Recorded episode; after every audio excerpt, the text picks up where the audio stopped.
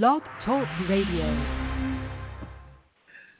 Hello and welcome to Gigabit Nation. I'm your host, Craig Settles, and we are here every week to help you and your communities get broadband and telehealth everywhere it needs to be. Uh, today our topic is accountability.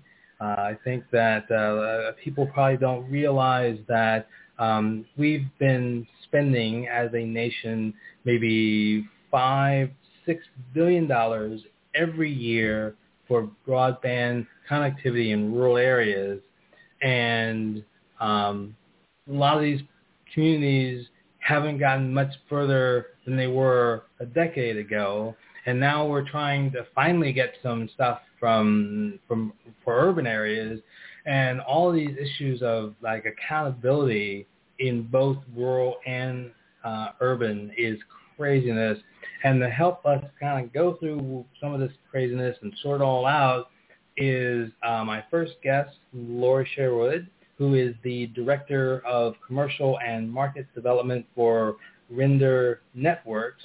And uh, I am so happy to have Lori here because she's worked on the county government side and the vendor side and so she has experiences on both sides. And so, Lori, welcome to the show uh, today. It's just great. Thanks, Craig. It's a pleasure to be here as always. It's nice to do this show with you again. Excellent, excellent. Um, let's start with um, sort of a sad thing, but it's it is what it is. We've got cities where they have maybe 40, 50% of their low-income communities without broadband and the local politicians have no interest in broadband or very little. And then you have um, those folks uh, that have moved the needle forward, that are just doing great stuff, and their leadership is fully engaged. So first question is, uh, Lori, how do you motivate uh, or move or remove uh, disinterested um, leadership in this day and age? You know, well, that's a great, great question, Craig. And it, it, you know, everything starts with it. A lot of the broadband projects over the years have started with a grassroots movement. Mm-hmm. Um, for example, you know, you have a local champion, um, whether it's a person in the community, a teacher, someone who works for the local government or the city or the county um, who is really the one to champion the idea for broadband and finding solutions in their community. And it usually starts with an individual or a group of individuals that are um, pushing for broadband to be a solution. Uh, for a mm-hmm. solution mm-hmm. for broadband. And, um, you know, although sometimes, you know, that person is an elected official. Um, I have worked in many um, communities where the champion is uh, the mayor, um, like in Fairlawn, Ohio, where you have, you know, the mayor takes a very active role in promoting broadband and, and um, really talking about it in the community. So it really helps when that champion is the elected official because, and you know, obviously they are the ones who have a, a bully pulpit, so to speak. They have access to funding um, they can really push that from within. It's it's a little bit harder um, road if if it's a community member who's really kind of um, working it from the outside, pushing in. Now that being said, of course, the COVID, you know, the pandemic has really changed the tide um, because you know where five years ago or three years ago, sometimes you had to convince some of the elected officials that broadband was a good idea and necessary the pandemic has really exposed the gap in our communities to the point where you don't have to do that anymore, right? That's mm-hmm. the pandemic did that for you. And so now it's really a, a, a, a, process of exploring options and what is the right solution for the community. And, and but there's a lot of education involved in that. Mm-hmm. Now, one of the things I picked up on uh, this last couple of weeks um, there are folks who are feeling that um, there are a number of elected officials that don't understand the value of broadband. They don't understand its its worth. They don't understand its economic development worth. They don't understand tele, telehealth and as being a sort of an enabled by broadband. So in that case, they're not necessarily against the program, but they definitely don't have a lot of like basic knowledge. What do you do as a you know activist community person to to get that process resolved? You know, it really you really have to do a lot to kind of demystify the process. And apologies mm-hmm. for my dogs who of course wait till I'm on the podcast to start barking. Um, but um, yeah, there's a lot that you have to do on the education side to demystify things. You know, um, there's a lot of misconceptions out there of, around technology, what type of technology is best, whether you know a community should look at fiber or, or wireless, um, what it means um, to have uh, a network with with those types of technology. But it's really it's really a lot of education and and some of the strategies to use for getting over that hurdle is um, having uh, communities that are open to who have done this before, who are open mm-hmm. to talking to others, right? I mean, that's the single best reference um, is, you know, if you have a, another community in your geographical area who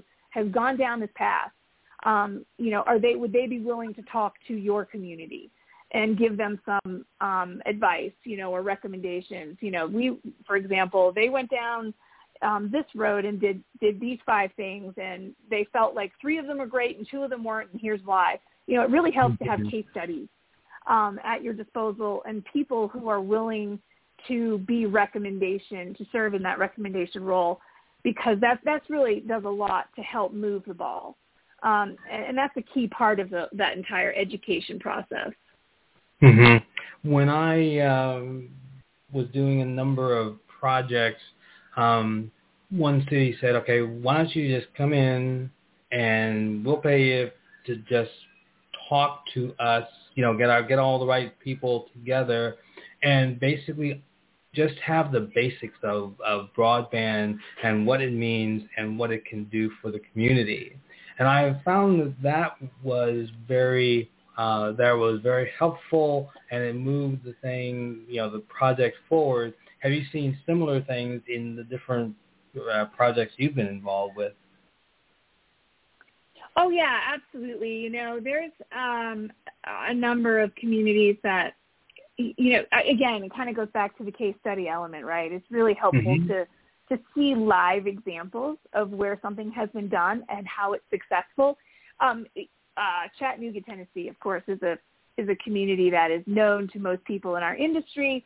They were one of the first really large, successful fiber to the home network builds. Um, now you have um, all of these uh, benefits that have come about as a result of the network being in Chattanooga. You have businesses locating there, you know, where you can really start to see what those economic benefits are rippling across the pond at, you know, some years after the network is built. And so, um, because before you're, when you're just starting down the road of building a network, it is really hard to the benefits and, and the economic mm-hmm. um, outcomes. Although, you know, we, there's, there's so much more data that's been accumulated now um, a couple years ago, I was working with a community in in um, northern Wisconsin, and um, one of the during the stakeholder interviews, you know, I was repeatedly told we really need to have broadband in the community because we're losing jobs. We're we can't keep people here. You know, kids that graduate, they graduate from college, they don't come back to the community. We can't recruit talent. We need we really need to have that, and so um, I'm finding that there's been a shift in the last couple of years where you really have to do less of that uh, mm-hmm. sort of justification, you know, for why broadband is such a an important um, element and for for and well critical infrastructure.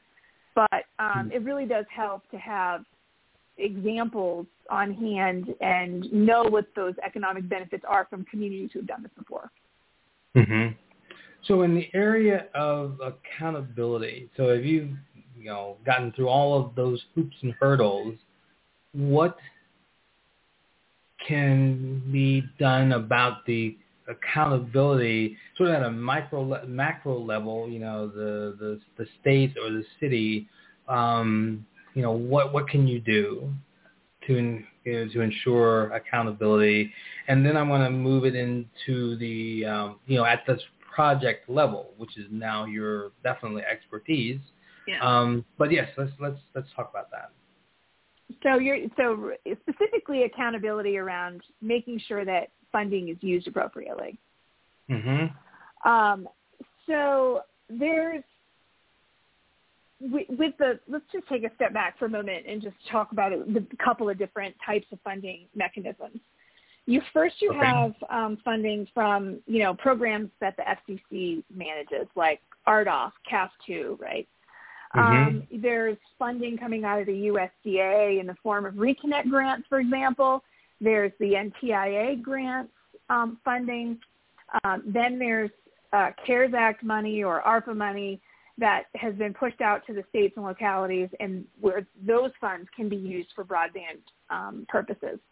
And each one of those programs has its own set of rules, um, post-award requirements, milestones, etc. Um, so there is structure that is set up within those programs to require an awardee to um, a, be accountable mm-hmm. and um, and have a plan for meeting those milestones. Is that happening? Um, I yes, I believe so to a point. I mean, but what happens when um, someone doesn't meet those milestones? right? Um, mm-hmm. But but as far as making sure that there is accountability, I mean, really the best thing, whether no no matter who the funding arm is, whether it's one of these grant programs, whether it's a city or a county's own general fund money that they've set aside or some other private source of funding, you really have to have a plan for um, deployment and making mm-hmm. sure that you're you're reaching your goals that you have a plan for sustainability and that on the back end that you're doing everything you can. You know, a, a big a big piece of accountability is transparency. In mm-hmm. public funds, that's what you want, right? You want to be able to see that your local government, your taxpayer dollars, are being used appropriately. Mm-hmm. So now, as we move through this, um, what can be done at the project level. I mean, because ultimately, you know, a city is going to have a project that they say, okay, we're going to move forward. Now, that accountability is, you know, great in the abstract, but now what are some of the tools or the ways that you can bring these um, elements to put together some sort of accountability factor? So the first way is um, really in making sure that the city has selected the right partners and vendors.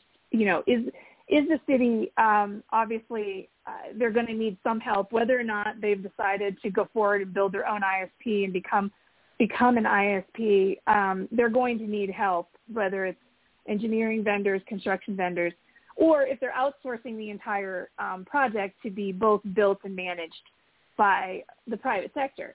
They need to make sure that their vendors are the right ones and that they're selecting the right partners. That's the first part of accountability is making sure that that RFP process that they are going through to select those vendors is clear and transparent.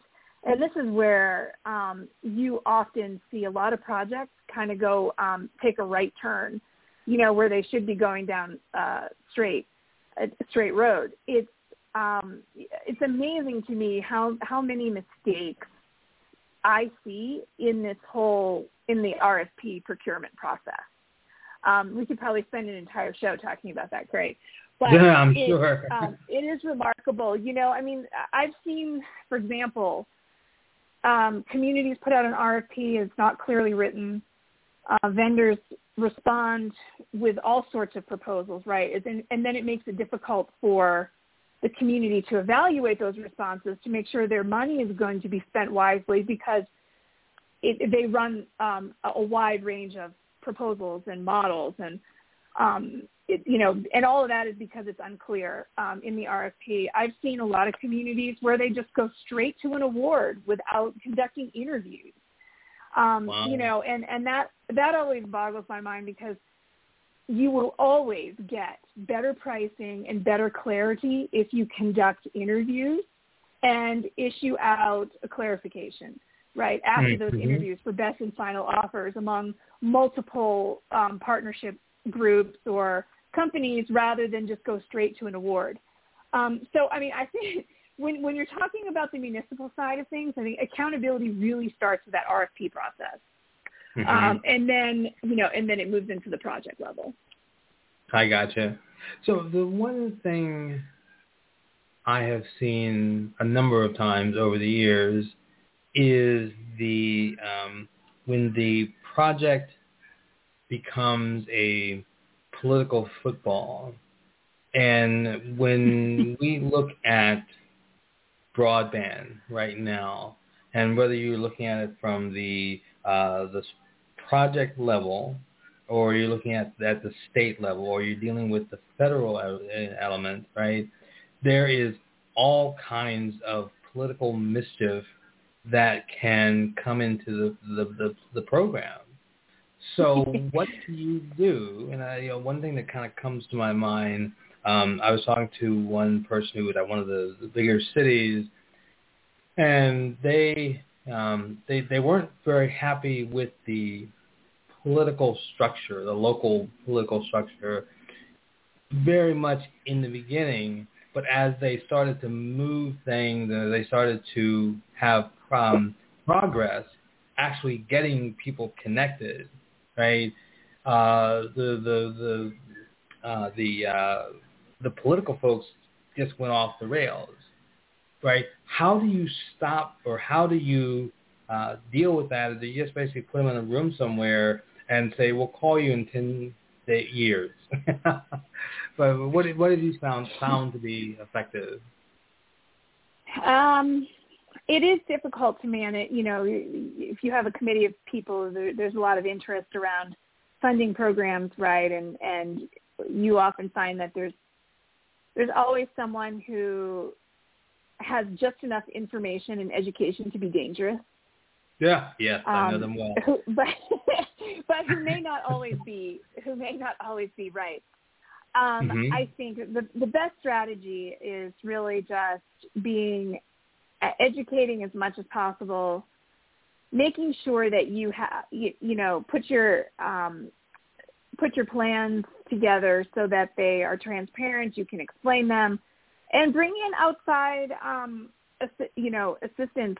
Sometimes it's it's better if someone hears a message that that is coming from somebody else, whether it's an expert, whether it's another community member, mm-hmm. um, and and you know, kind of use that tag team approach to diffuse to diffuse the situation. I gotcha. I gotcha. Um, yeah, it seems like it can be uh, particularly rough, um, and and especially if you have people that were on the fence when the project started um, I have found. Well, so let's look at another uh, aspect of things then. Um, you know, you're in the business of, um, you know, you sell a platform and um, the, the, the accountability element, I guess, is very strong with your project. I mean, tell, tell us about a little bit about, you know, what you do, what your product does, and where does it call, fall into the area of um, you know, ensuring accountability? Yeah, terrific. Great question. Um, so Render Networks is a geospatial construction management platform. Mm-hmm. And we, um, it's a software as a service platform. So we are we are not a design or engineering firm. We're not a construction firm. We we work in the middle. We work with with all of the stakeholders within um, a broadband implementation, but strictly our lane is construction management. Mm-hmm. Um, and um, just to right off the bat, the biggest difference between using Render and using a traditional um, project management system or series of systems is that we don't we take paper out of the process.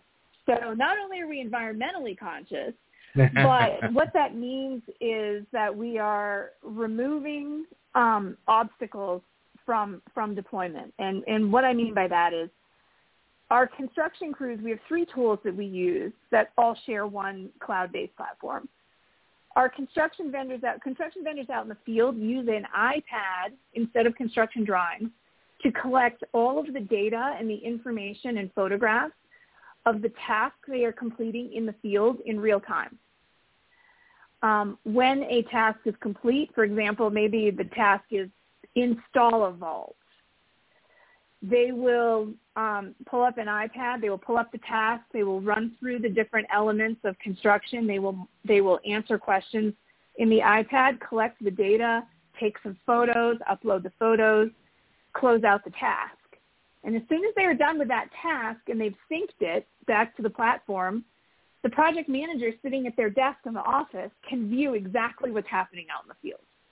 Mm-hmm. And with um, and the tasks are set up in a way that they are based on a sequence of dependencies so that you're never going to release a task to a crew where the dependency has not been completed yet. So if you have splicing crews, you're never going to send those splicing crews out until the cable is installed. Um, so what that enables you to do is build your network in parallel with other tasks and things that are happening at the same time as opposed to a linear.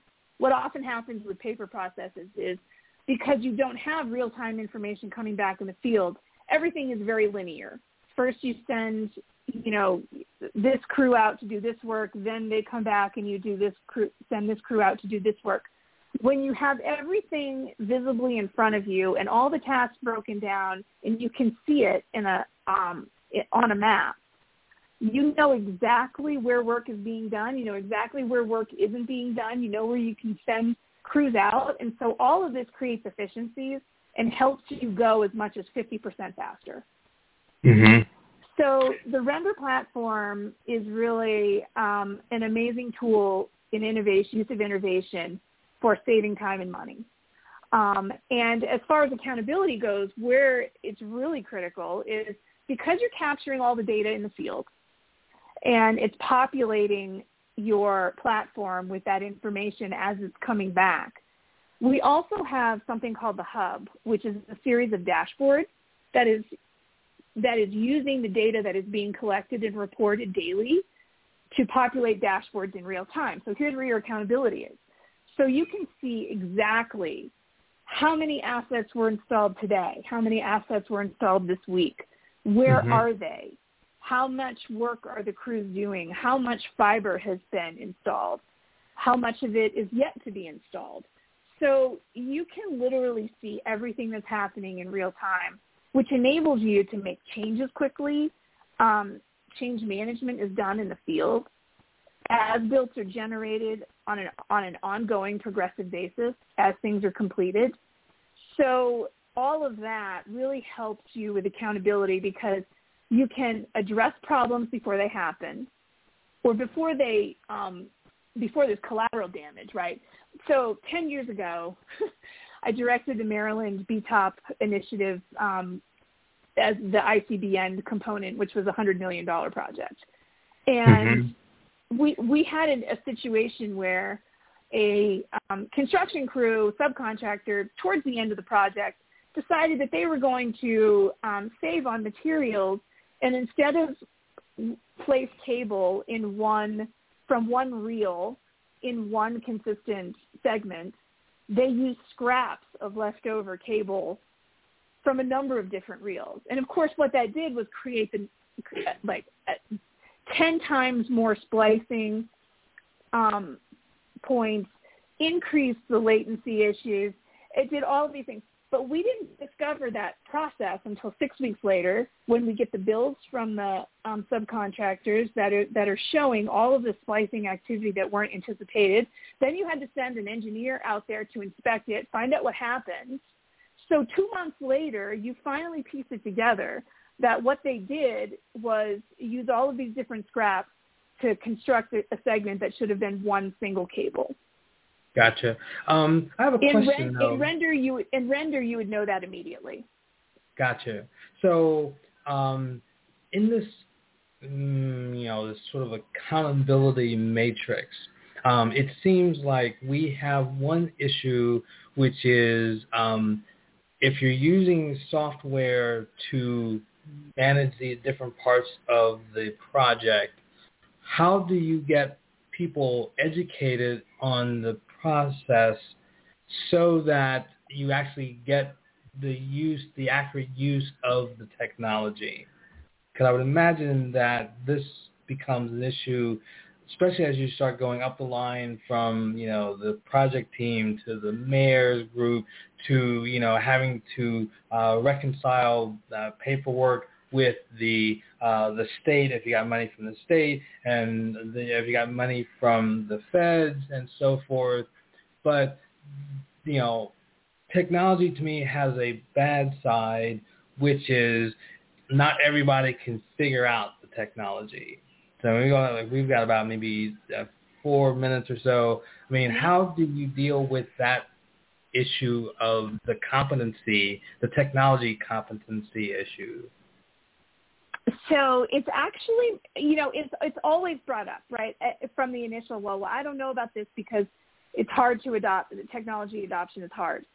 That is that is always dispelled the moment we start a project um, because it's real. There's two things. One, it's obviously you you need to have um, correct amount of training, and we you know we do that and we work with crews. In fact, when we start a project, we go out with the crews on site and work with them through it. But very quickly, the construction guys figure out that cha- making this shift to working on an iPad helps them get paid faster. It means that when they're done for the day, they're done for the day. They don't need to spend any time in the evening writing handwritten notes on paper or calling in updates. It's all done for them. And, you know, sometimes you have, for example, the crew foreman who may be an older gentleman who's not really good with using technology, but there's always somebody on the crew. The, the foreman doesn't have to be the one to manage the iPad. And so right. there's always some younger guy on the crew who's happy to do that. Um, and so, you know, we have hundreds and hundreds of crews out there working right now using Render, and um, it, it, it's it's not a barrier at all.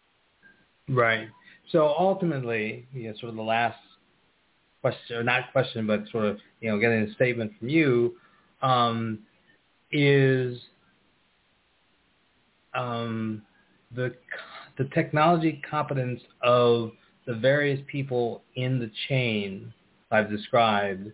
Um, it, it's a doable thing to make that um, work well. Is that your? That's like your bottom line. Yeah, yeah, that's accurate. You know, it's it's a change in thinking. It's a shift in thinking. Um, you really have to, you know, just accept that this is a new process and you need to do something differently.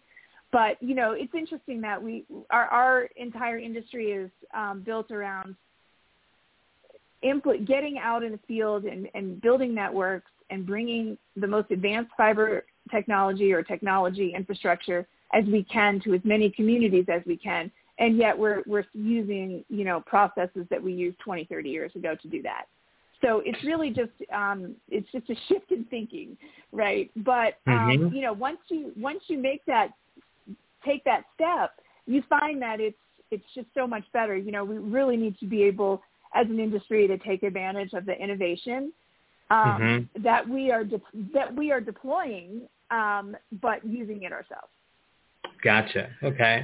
Well, this has been excellent. Um, it's good to understand, you know, some of the inner workings of the, um, you know, the processes and the technology. I mean, obviously we have, you know, bigger issues to deal with when you get this as a collective activity among states and cities and all of that. But I think that um, having people understanding and having technology that enables people to um, know where all the pieces are will do a lot to help deal with the um, the accountability accountability factor. So, Lori, I thank you for your time and your expertise. Um, and then we'll probably we'll talk again sometime soon. Great, thank you, Craig. It's nice to be with you. All righty, thank you much. Um, our next guest is Dr. Christopher Ali, who is the or is a associate professor in the Department of Media Studies yeah, for the University of Virginia. Um, Dr. Ali has written a book, uh, Farm Fresh Broadband, The Politics of Rural Connectivity. Um, one, I'm always have a, a, heart, a soft spot with um, book writers because I've been a few of those myself. And but also I think um, some of the things that you're what what has Dr. Ali has been talking about, we need to really understand as we look at all this money that's coming in, what are we going to do with it and can we do it effectively? So Dr. Ali, welcome to the show. Thank you very much for having me. Great.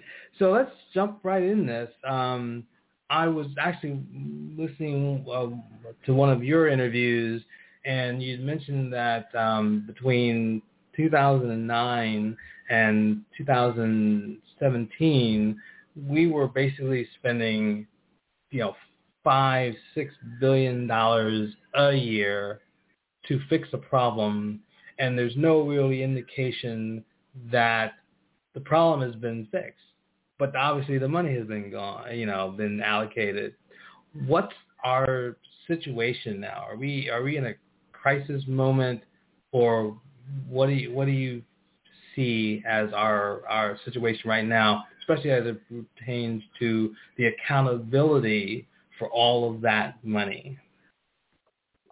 And that's a, that's a, that's a great question to start us off. Um, I think we've we've we've been in a crisis. We've been in a broadband crisis uh, for well over a decade. What's changed, um, of course, in the last 24 months has been the pandemic, which painfully and dramatically exposed our, the gaps in broadband connectivity. So suddenly, it wasn't just about being un, unconnected and connected; it became both un and underconnected because mm-hmm. people who thought they were paying for, you know, a great broadband network and were certainly paying a lot of money um, found out that they couldn't actually do Zoom calls from home, or particularly couldn't do multiple Zoom calls from home if they had multiple family members or acquaintances living under the same roof. And so, and so, you know, this, this gives a lot more urgency to this question of connectivity and this question of not just what I call in the book getting good enough connectivity out to rural, uh, rural Americans, um, but rather the high performance broadband that so many um, urban and wealthy Americans take for granted. Uh, which brings up this question of accountability, because as you said, you know, $47 billion have been spent uh, between 2009 uh, and, and 2017. I calculated that about $6 billion a year since that time um, has been spent specifically towards rural broadband deployment, getting the infrastructure out there. So not, you know, leaving behind the affordability question for a second. Part of the problem is, you know, this money has been spent, but it has not been spent efficiently. And I'll give you an example. In 2015, the FCC launched the Connect America Fund Phase 2, and they had a billion dollars a year to spend for six years, 2015 to 20, 2021. And rather than do a reverse auction, rather than ask communities or states, they simply gave this money to the 10 largest telecommunications providers. They're known as price cap providers with the expectation that in various areas of the country they would deploy. Problem here is that their deployment thresholds were only at 10 megabits per second download, 1 megabit per second upload, 10.1, when the national definition of broadband was in fact at 25.3. Um, what does that mean? It means that outdated technologies like DSL and satellite could continue to count as broadband, even when a huge chunk of the United States was also moving to fiber right? So we started to see a, a massive gap between underconnected areas, particularly in rural America, who are now finding themselves connected and but but with subpar technology and are now in fact uneligible, ineligible, excuse me, uh, for future uh, grants and subsidies because they're already connected on the books. hmm Given the dollars that are involved, given that we have defaulted, in a sense, our responsibility as a government uh, to um, just let people do what they want. Um, how do we get this under control? I mean, it's it's crazy. it is, and I think I think there's a couple of things that that we can do immediately, um, and and I lay out kind of a larger framework for rural broadband deployment in the conclusion of my book. Uh, one of them is we we have to make sure that we, we understand, we appreciate that the digital divide, the rural-urban infrastructure digital divide will not be solved by one provider. It will not probably be solved by the big national providers. Um, it's going to take what I call an all-hands-on-deck approach. And this means privileging local providers, regional providers, municipalities, nonprofits, and cooperatives, both telephone cooperatives and electric cooperatives. They have been the ones kind of, uh, you know, uh, uh, on on on not on the front, um, not on the front side, but they have been the ones quietly deploying fiber in their communities, um, and they they become kind of the unsung heroes of rural broadband in in my eyes. Um, mm-hmm. So we need a policy apparatus that that not only acknowledges their existence but actually privileges them. Because they are the ones who are, for instance, not defaulting on their promises. They are the ones who are deploying future-proof technologies like fiber and fiber-connected fixed wireless there it's the local providers. And it actually goes back to this idea of the theme of this show which is accountability. Local providers are more accountable to their local communities than the national of providers. of course yes. Mhm I, I'm sorry. I just had a sort of revelation. That's that's the that's the key, because the local folks, they care, and so because they care, they're going to go the extra mile to make sure they have the best of the best in place in their communities. And and and and that also extends to uh, willing to risk the long term return on investment, the 10, 20 year return on investment. Mm-hmm. The CenturyLinks, Frontiers, Windstreams, AT&Ts, they are not interested in a 20-year return on investment for fiber. They want the quarterly returns because that's what their investors demand. Cooperatives mm-hmm. and, and local and regional providers are much more willing because they see it as an investment in the community with a lot more paybacks than just, you know, uh, you know, paying back the fiber. And, and I think that's, again, going back to this accountability issue, that, is, that becomes so key because broadband needs to be seen as a community investment, as community economic investment, as an investment in health, as an investment in education um, investment in infrastructure, certainly. And and again, I you know I can't say I can't speak more highly of the local, regional, and and cooperative providers who are who are doing this connecting. And I write in the book that local broadband is the best broadband, and I definitely stand by that. Mhm. And I mean, I've obviously been in that business for a while, maybe 15 years and so forth. But it seems that um, that there has to be a um, like an almost an extra human, superhuman effort to get the um, the state and the counties and cities working together. Because if you look at where you know where these ha- where these there are these laws that prevent uh, cities and counties to do what they want to do that makes the, most sense for them. Um, it's the uh, that state apparatus that gets in the way. So, in your opinion, is it that um, we have to, you know, become super uh, diligent at um, hitting that that weak spot well, you know, it, it, it's both it's both the solution and the cause of the problem, right? The, what what mm-hmm. what are we doing in the states? I fundamentally believe that a um, a well-run state broadband office is an incredible thing and an incredible wealth of knowledge and resources for local communities. So you look at the state of Minnesota, for instance. They've done a phenomenal job uh, at connecting and informing the residents of Minnesota. Then again, you've got you know another 17 states who get in the way and say, uh, we either prohibit or inhibit municipalities from funding their own networks or deploying their own networks or, or operating their own networks. And in the past, there's even been some that said, you know, that electric cooperatives couldn't really get into this game, or at least was kind of legal gray area. So I was a big fan of uh, the Accessible Affordable Internet for All Act, which I'm sure a lot of a lot of your listeners were too, because it, it had that preemption language to get rid of this nonsense, which was really done at the, you know, the nonsense mm-hmm. was really created at the behest of the large telecommunications companies to really, you know, free up the relationship between states and, and local communities. Um, I was also a fan of, you know, the early, early iterations of, it, of the infrastructure package, which once again privileged local and regional nonprofit and cooperative uh, companies over over the largest providers. That language got stripped in the infrastructure package, but I was really happy to see it as part of the Treasury guidance that came out last week for its uh, $10 billion capital fund. So there is hope. there is hope. Yes, indeed. Mm-hmm. So one of the things that um, I've looked at is uh, what I call the Microsoft uh, strategy, right? So uh, in a in a prior life, before I got into community broadband, I was in marketing in the, the PC world, and um, if you wanted to move, uh, like freeze a market, all you had to do is have Microsoft say, you know what, we're going to have a solution in six months or sometime in the future. And what that will do is it froze up uh, people uh, decision-making process. They would just say, well, let's wait. Are we looking at the mm-hmm. same thing here when we're looking at technologies such as, um, uh, well, 5G, or we look at companies such as um, Starlink?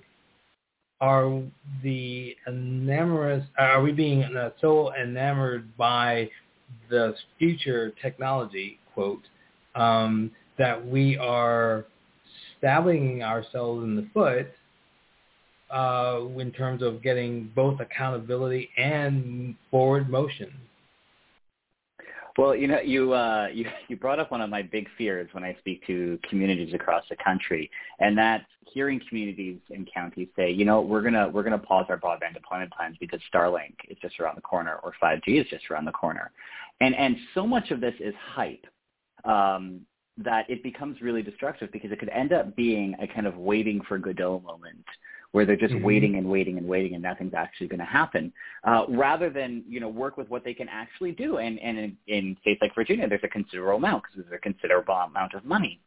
I think the, one of the interesting things we need to think about and I'm going to focus specifically on Starlink here, is how the hype has been narrowed over the last four years. So you know, four years ago, Elon Musk says Starlink is going to bring gigabit fast broadband to the country, right? Everyone's going to have it. Mm-hmm. It's going to compete with fiber.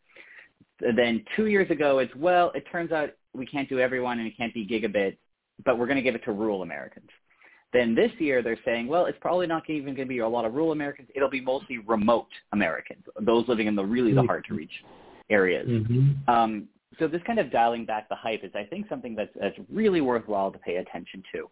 Um, of course, you know, but I do think on the flip side that for those remote Americans who can A, afford Starlink, it's quite expensive, and and B are in a lucky area that Starlink is going to get offered, they will see their connectivity improve. Again, if you're wealthy enough and lucky enough, you can see improved connectivity because Starlink is delivering, I think, they're saying 100 down and 20 up. That's nothing to sneeze at, you know. That's better than DSL certainly, um, and better than some fixed wireless networks. So so so good there. But again, the concern of the hype has gotten in the way of actual deployment plans and strategies is really dangerous, um, especially at this pivotal time when there is the potential for a lot of money on the table. I mean, here in Virginia, Governor Northam just said $700 million is going to go to deployment. Wow. I don't want to see counties pass that money up because they think Starlink is just around the corner. Yes, because that that would just be the whole, you know, all the good stuff, or the potential for all the good stuff just goes down the, the toilet, basically. Absolutely, absolutely. Okay. Yes. I can see that being a being a problem. Um, one of the, the things that I um, I see is we we look at things uh, broadband uh, issues, you know, from a problem-solving perspective, right? Now, in one of the books that I wrote down uh, a couple of years ago, I said that if you are looking at things from a um, problem-solving lens, then what you will often do is the just enough solution, right? You basically say, mm-hmm. okay, I got to get these people off my back and out of my office, so we'll give them just enough that there is progress, but it won't be really um, future proofing the progress. Is that a right. good assessment? Yes. So yeah, absolutely. And in fact, do about I, that? I, call it in my book, and I um, the politics of good enough.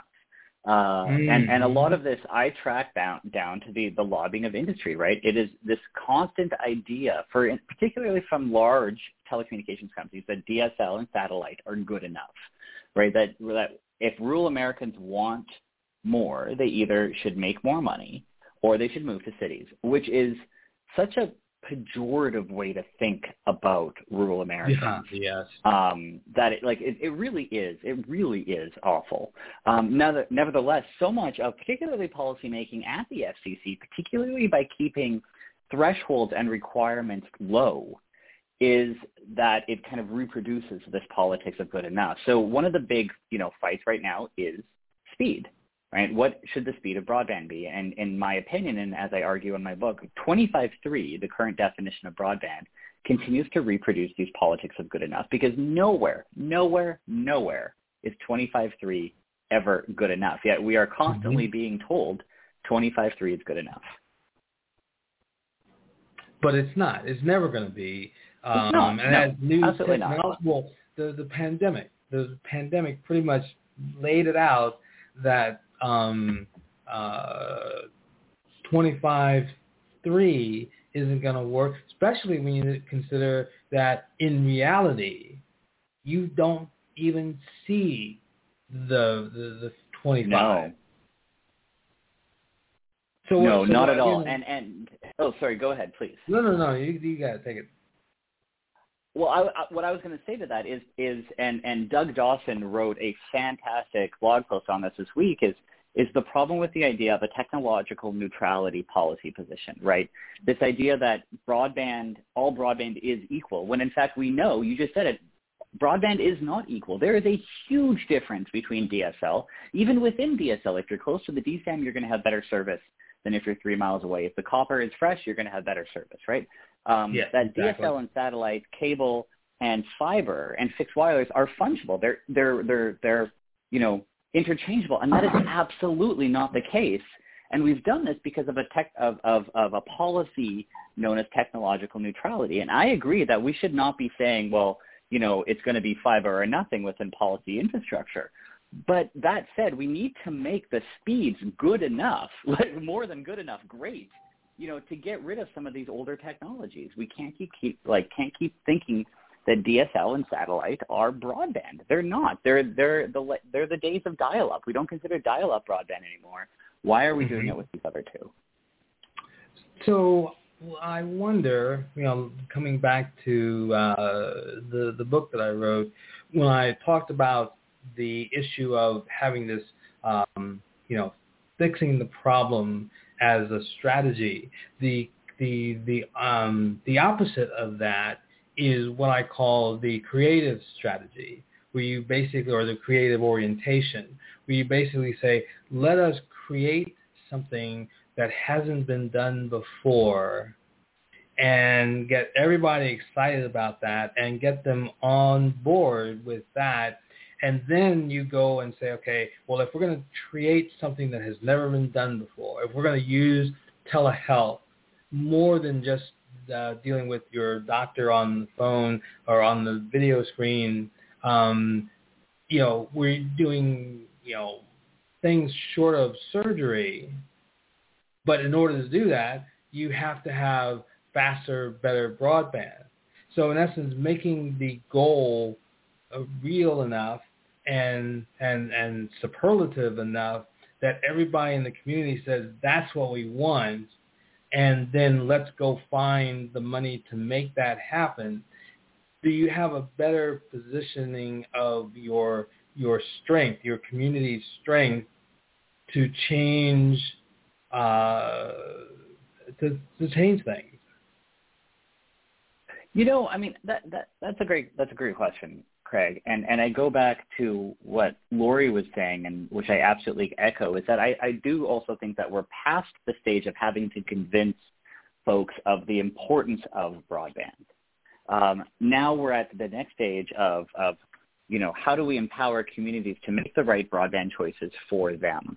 Um, and that is where so much of your work, my work, Lori's work can be about um, mitigating some of this hype, right? Cutting through the clutter and yeah, to, again, definitely. to help and work with communities um, make the right decision. So it's not just AT&T rolling up with a giant briefing book and saying, hey, we can do this for you, or CenturyLink or Frontier, Comcast or Charter, right? But that communities and counties are equipped with the tools necessary to make the right decisions. And I, I there's so many great organizations doing this work.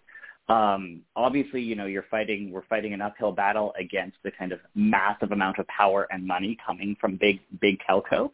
Um, but that being said, I think that's really going to be the next step. We've done a great job um, making the case for why broadband is so crucial, and obviously, COVID painted that, you know, gave that lesson painfully, painfully, painfully. Um, Mhm. But the next step will be making sure that communities have the tools necessary to to make these decisions. So in one of my uh, reports a couple of years ago, um, I just bluntly laid out a strategy that says take the power. Basically, take make uh, broadband a reason to either vote somebody into office or out of office, right? Because you got you got two ways in which you can get the political infrastructure to like pay attention. Either take away money or give money, or you give give or take away votes. So why not, um, you know, look at at, at um, broadband as such a valuable uh, utility that we basically turn this into a political um, exercise where you basically move people out. You know, it's funny. Uh, it's funny that you mentioned that because there is actually a case um, here in Virginia involving a electric cooperative. Um, the cooperative was Rappahannock Electric Cooperative, where the member owners of the cooperatives were very frustrated that the board at the time would not endorse a plan for retail broadband because, of course, electric Mhm. cooperatives are doing some great connectivity. The board did not want it. They did not see the value in it. They didn't see the return on investment. And the, the member owners actually staged, um, dare I say, a bit of a coup um, Mhm, and, mhm. and voted in new members, new new uh, board of directors members that then were able to sway the board and, and make their argument. So we we are seeing this now. This is happening at a very micro level, you know, in one electric cooperative in one county in Virginia. But nevertheless, I mean, it's it's kind of a great story about the power that digital champions can have uh, to make the change they want to see. Right, because um, it, it doesn't take a lot to um, get somebody in as a state legislator. I mean, it, it, just isn't. I mean, there's you know that's one of the reasons why the political landscape changed in 2010 was when people said, you know what, if if it doesn't take but you know a few thousand dollars and a few thousand votes to basically take someone out of office, then just do that. Focus on that because that's all man- uh, manageable. It's all manageable. Um, but I think we haven't looked at that. But I think your your example definitely does look at that, which basically says um, if the, the political structure, if the city council or the county administrators don't believe in uh, the value of broadband, we replace them. Replace them. It's all Right. blunt, I but Right, and and we know, we know, we know, we know that broadband is a major uh, factor in rural voting and rural politics, right? Um, And Yep. that's, this is down one way that that rural Americans can absolutely express their p- pleasure or displeasure with how their state legislators have been doing this, uh, which Mhm. is through voting. So now um, we've got about five minutes. What kind of uh, action can we do to address this issue of um, making uh, wireless ISPs, co-ops, cities, and so forth um, the preferred or at least equal uh, partner or um, uh, option for uh, for broadband because it seems like we are hooked up in a situation where uh, we pass rules, you know, whether it's at the FCC or if it's at the state legislature, but they pass rules that, that basically handicap uh, small ISPs, wireless ISPs, and so forth. What's the state of the land of that, you know, in your in your opinion, and can we change the situation? I definitely think change can happen. Um, I, I, and this is what I this is what I write about in my book about both the the failure of policy, but also the success coming from the grassroots, from local communities.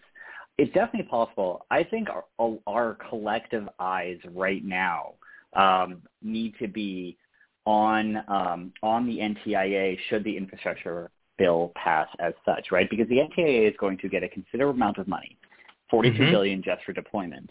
And uh, as the infrastructure package is written, there are not a lot of rules around this money. And so we need to make sure, particularly not a lot of rules that do exactly what you say, which is to encourage, promote, support local, regional, nonprofit, municipal, cooperative broadband. So the pressure needs to be on NTIA to make sure that those rules reemerge when NTIA writes the regulations around the 42 mm-hmm. million. 42 billion, yes, excuse me, broadband deployment part of the infrastructure package. Mm-hmm. So I think that's definitely going to be, and, and, and we know this going in because we know the NTIA will get the money. So this should, this should be something at the policy level that we're doing right now is putting some pressure on NTIA to make sure that history does not repeat itself, particularly the history at the FCC, which has always privileged what I call the largest and the loudest providers. Right, so right. we have a different, we have a chance, a, a, an important chance, if the infrastructure bill gets passed, uh, to put some pressure on NTIA to make sure that the local voices are being heard. Okay. Two minutes. Tell me, what would you give as the two, um, you know, recommendations that um, urban folks can learn from the rural craziness that we've seen? You know, I, uh, that's a great question. Great question to end on. Uh, thing one would be go visit rural areas and talk to people. Right. I think this is something that that is not done enough. But hearing the stories, hearing the uh, directly from rural voices, you realize how powerful it is. Um, and, and this is something certainly that I did on my research is, is going to where the problems are. I think sometimes in, in urban wealthy areas we have a presumption of the connected, and we need to make sure that the presumption of the connected does not influence the way that policy is being made. So definitely one, um, visit uh, these rural communities and spend time with them. And to be honest, that might be my biggest and best piece of recommendation right now for urban policymakers is go out to rural areas. Even if you don't represent those areas, go and spend some time, meet with these people to understand the value that broadband can bring to rural life. Great. That that that's a good wrap. Good way to end a Friday. I want to thank you for your time and your expertise, and I look forward to learning more. I also plan to get the book, and uh, I think there's a lot that we can do and so I uh, I wish you luck with all of your endeavors and hopefully uh, make make change happen. Thank you so much. It's been a pleasure. Okay. And to my audience, thank you again for stopping by. Uh, we'll be back next week with more uh, great guests and more great topics. Have a great weekend.